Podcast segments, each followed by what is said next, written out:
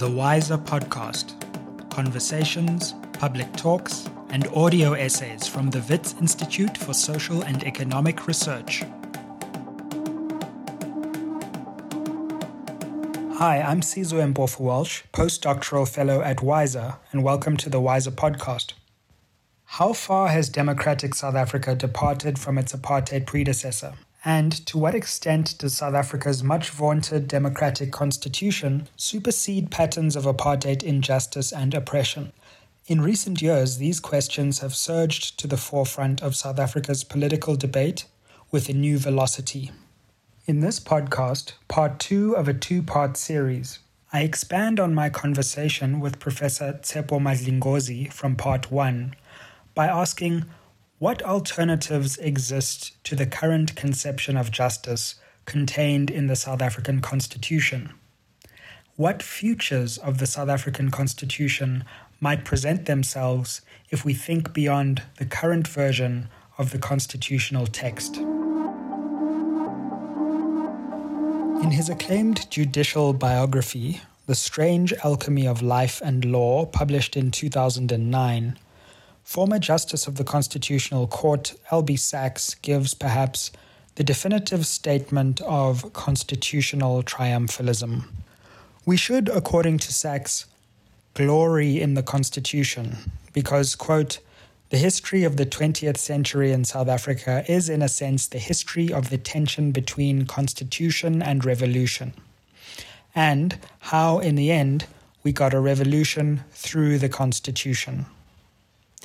Sachs's life and work are idiomatic of what many see as the moral unassailability of the vision enshrined in South Africa's constitution, a vision which is also defended by figures of unimpeachable integrity, people whose own personal biographies, like that of Sachs, of sacrifice and fortitude, seem to imbue the Constitution with a transcendental authority.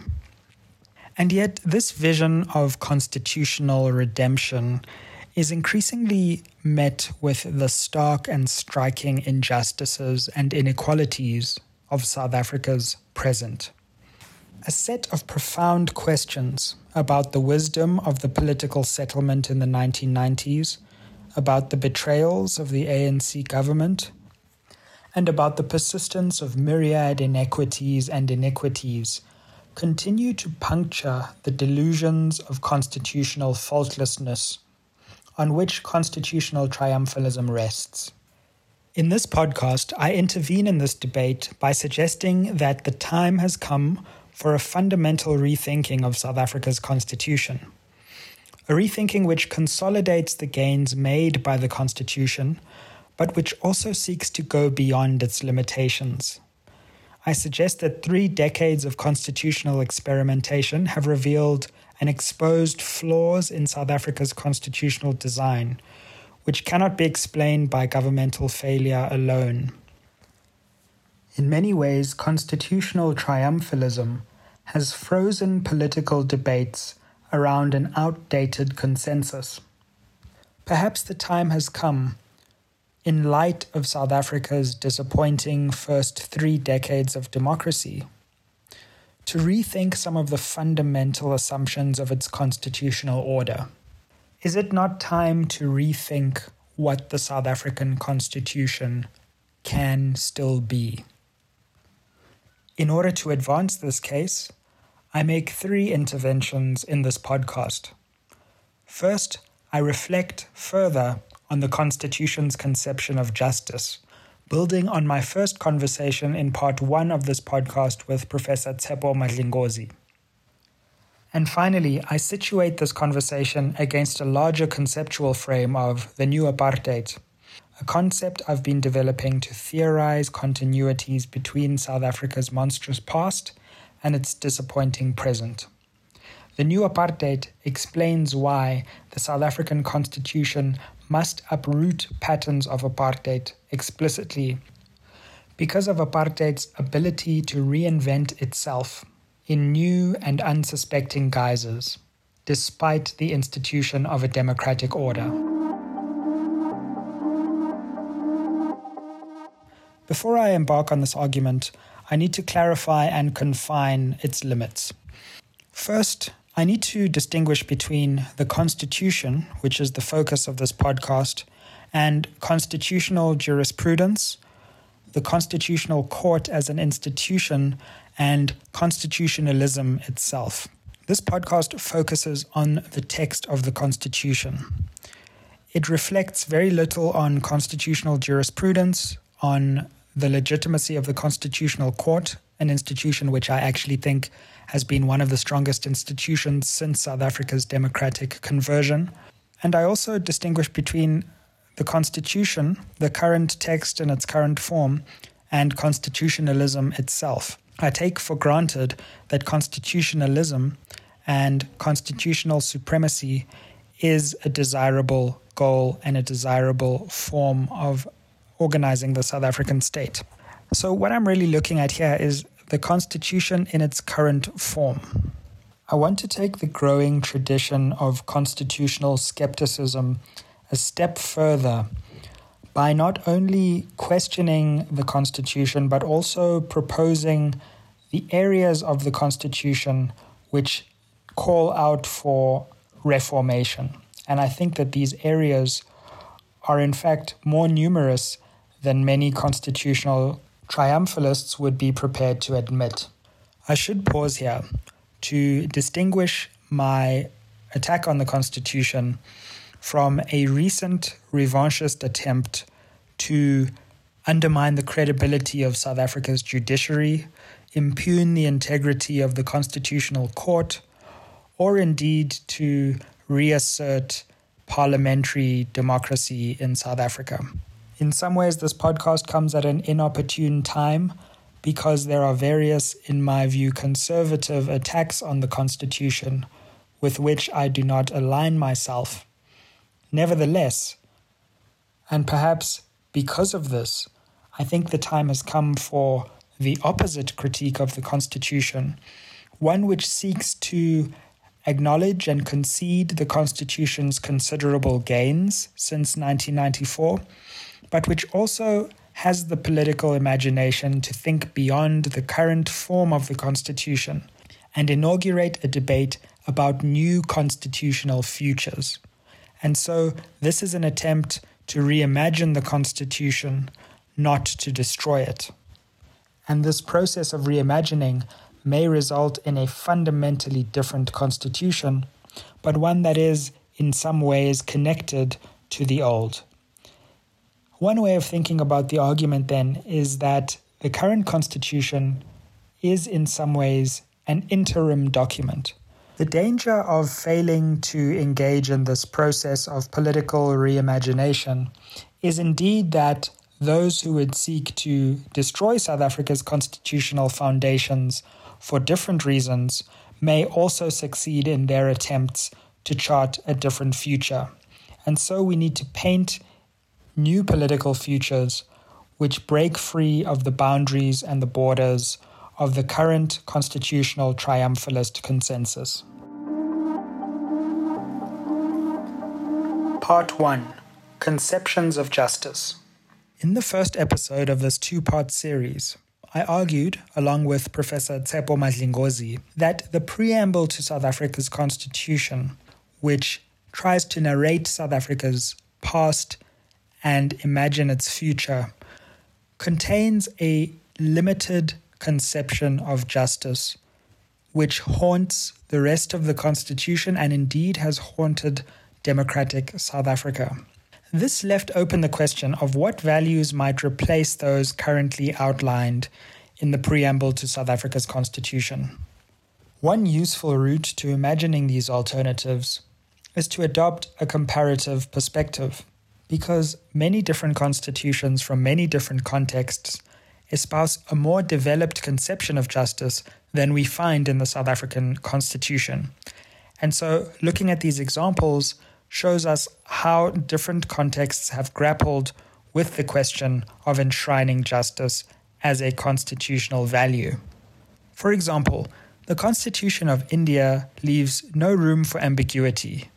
Its preamble declares we, the people of India, having solemnly resolved to constitute India into a sovereign, socialist, secular, democratic republic, and to secure all its citizens justice, social, economic, and political. And it continues. This broader conception of justice infuses other parts of the Indian constitution. In its famous Article 39, India's constitution explicitly prohibits wealth and gender inequalities. The state shall, in particular, direct its policy towards securing a. That the citizens, men and women equally, have the right to an adequate means of livelihood. b. That the ownership and control of the material resources of the community are so distributed as best to subserve the common good. C.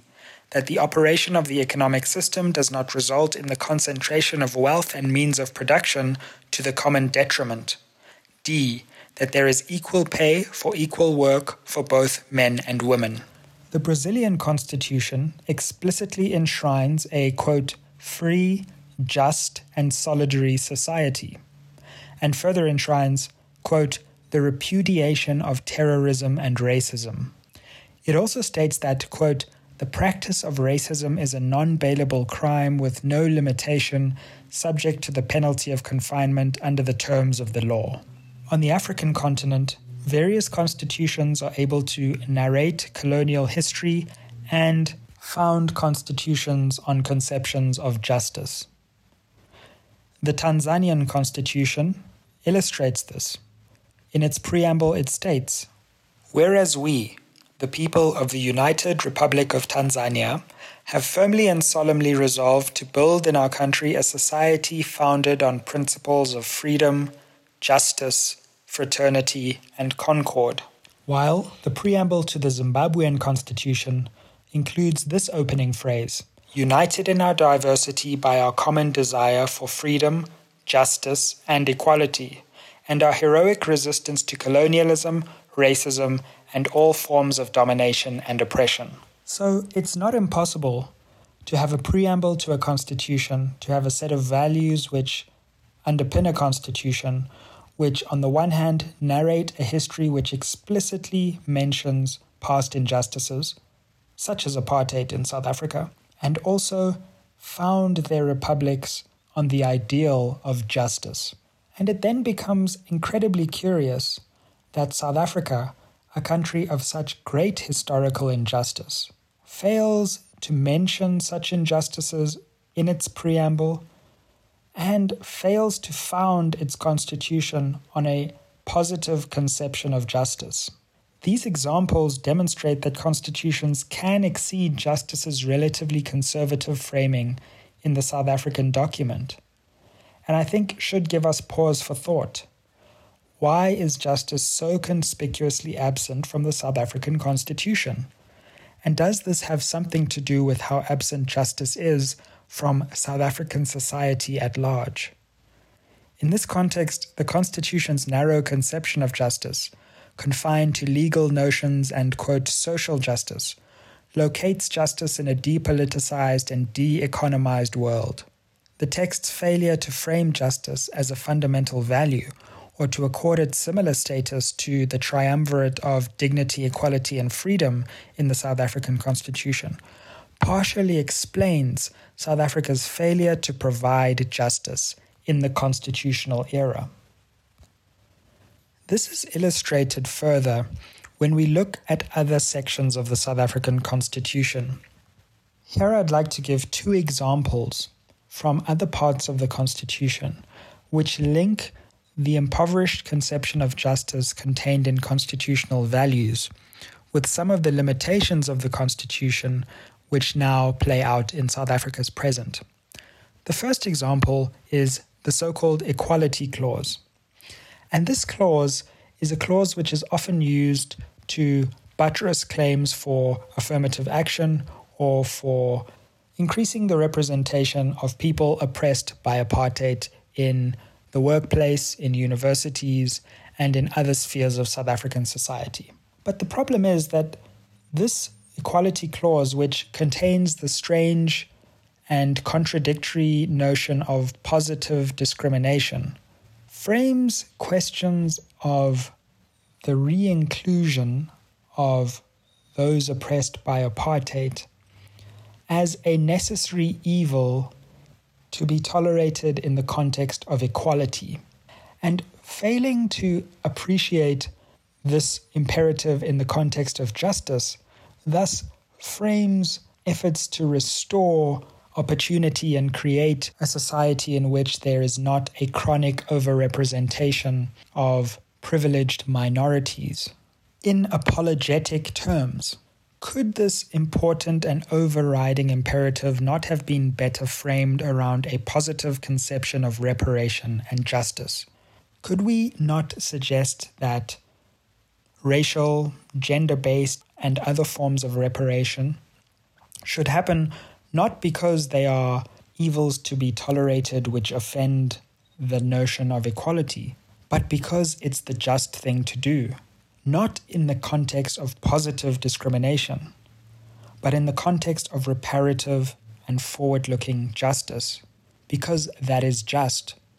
So here we see the way that framing and the conception of justice actually filters into some of the more important and crucial clauses within the Constitution, within Chapter 2, which have come to dog South African society itself. Another example relates to the controversial property clause. Here again, questions of framing have been overlooked. Land justice is dealt with in the Constitution in a clause which is ostensibly about property rights. And so, again, as is the case with the Equality Clause, property rights are affirmed in positive terms, and offences to these rights are considered in a set of exceptions later in the clause, which serve to limit the overriding right protected in the property clause. So, land justice becomes a question of the constraints placed on property rights rather than reparative justice. And so, framing justice as an exception to property rights once again relegates justice to a constraint on an overriding and more important right. It's also curious that questions of land are not dealt with explicitly in the Constitution but are dealt with in the context of property an idea which extends far beyond land, such that constraints to property rights, which may relate to such things as commercial property, even corporeal objects, come to be conflated with questions of land. Would it not have been preferable to separate the question of land in a separate clause in the Constitution, one which focuses on the need for land justice the need for reparation in the context of land, not in the sense in which this reparation offends other potential rights, but in the context that such reparation is an overriding imperative. In sum, then, these examples and comparative perspectives guide us in thinking through the current problems of the South African Constitution and also give us insight into what South Africa's constitutional futures could be. Part 2 The New Apartheid Constitutional triumphalism, or the view that the Constitution represents a revolution, is dangerous because it underestimates the extent to which apartheid has managed to persist in new, privatized, and unsuspecting guises under democracy's shroud. It creates an end of history narrative which needs to be contested in light of the resemblances between South Africa's old and new orders. Since 1994, apartheid has adapted, resuscitated, and even resurged, even if only in fragmentary ways. This is paradoxical because democracy is commonly seen as apartheid's cure. But democracy is not the antithesis of apartheid. Indeed, apartheid can even thrive under democracy's cover. And so, My critique of the Constitution is part of a larger project which seeks to reassert the centrality of apartheid in democratic South African life, to disrupt the binary idea that 1994 and indeed the Constitution of 1996 represent a decisive rupture. And I think it's increasingly becoming evident that South Africa needs, after three decades of constitutional experimentation, to confront apartheid's imminence and its eminence in South Africa's present. What the poet Lebo Mashile calls the existential crisis of a miracle overstretched. I think we can increasingly trace the persistence and the survivability of apartheid along a number of dimensions. The first is that apartheid seems in the democratic era to have become marketized. By this, I mean that where there were once racially exclusive codified laws, statutes, judicial precedents, these seem increasingly to have been subjected to liberalization and market discipline, such that they have now been replaced with price rather than prose. In other words, where there were once discriminatory racial laws, there now seem to be discriminatory financial barriers. And the genius of this process of marketization is that the exchange of racial laws for financial barriers actually benefits apartheid interests. The policing of racial statutes became an increasingly economically costly business towards the late 1980s. But by contrast, the creation of financial barriers carries neither the moral shame nor the financial cost of racially discriminatory laws. And so, by replacing legal barriers with financial ones, segregation is transformed from a public burden into a source of private profit. In other words, and in classical neoliberal fashion, apartheid oppression survives, even if in fragments, on a pay as you go basis. And so the delegislation of apartheid should not be confused with the destruction of apartheid. Because I think it can be plausibly argued that apartheid's privatization has meant that it has developed an internal capacity to adapt around democratic constraints. To be sure, democracy in some ways does constrain apartheid's most rapacious excesses. But this is not to suggest that the system itself has not been able to survive and adapt around these constraints in surprisingly resilient ways. And this, it seems to me, is the fundamental contradiction at the heart of the democratic project that apartheid, which is constantly framed as a past experience, has in fact become simultaneously endemic and invisible. What has changed in South Africa is that spaces and enclaves of privilege have become increasingly inclusive. And so, in a strange way, it might be said that apartheid has deracialized. What this process of the deracialization of privilege has obscured, however, is that exclusion continues to be racialized. And so we have a situation three decades on from 1994 in which people suggest that apartheid has been defeated because enclaves can be more inclusive. However, the deracialization of inclusion has in no way combated the racialization of exclusion. And so spaces of privilege have become increasingly multiracial. But even within these spaces of privilege, a kind of fractalized form of apartheid continues to persist. So that when you zoom into these spaces of privilege, apartheid hierarchies continue to characterize social relations within these deracialized enclaves. As if apartheid has survived at smaller and smaller scales, even as it has become invisible at larger and larger scales. And I think what I'm saying can be illustrated in a number of realms in South Africa. For example, in the realm of wealth, where we've seen the persistence of gross economic inequalities, racialized inequalities that have confounded optimistic predictions. We see this in the configuration of space, both urban and rural, in resilient patterns of apartheid geography and segregation. We see this in the realm of the law of contract and the law of property. We also see it in the realm of carceral punishment, where the persistence of high levels of black incarceration exceeds even that of the apartheid era and we also see this with the rise of new digital classificatory technologies. The age of the algorithm coincided almost perfectly with South Africa's democratic conversion.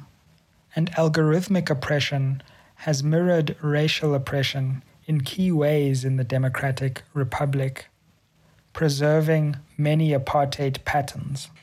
These and other implications of the idea that apartheid was privatized, I pursue in forthcoming work.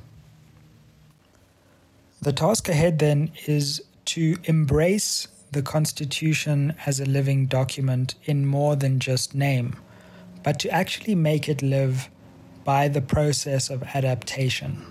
As economist Minouche Shafik suggests, sometimes the way to solve a problem is to make it bigger rather than smaller. The act of questioning long held assumptions and disrupting long standing consensus might open the door for an exciting new constitutional future, one which overcomes and surmounts the challenges which have been exposed after three decades of South Africa's first experimentations with democracy. By making the problem bigger and tugging at the seams of South Africa's constitutional order, we might yet be able to fashion a new consensus, one which centers questions of justice, which squarely confronts apartheid, and in so doing, opens the way to a new and more just republic.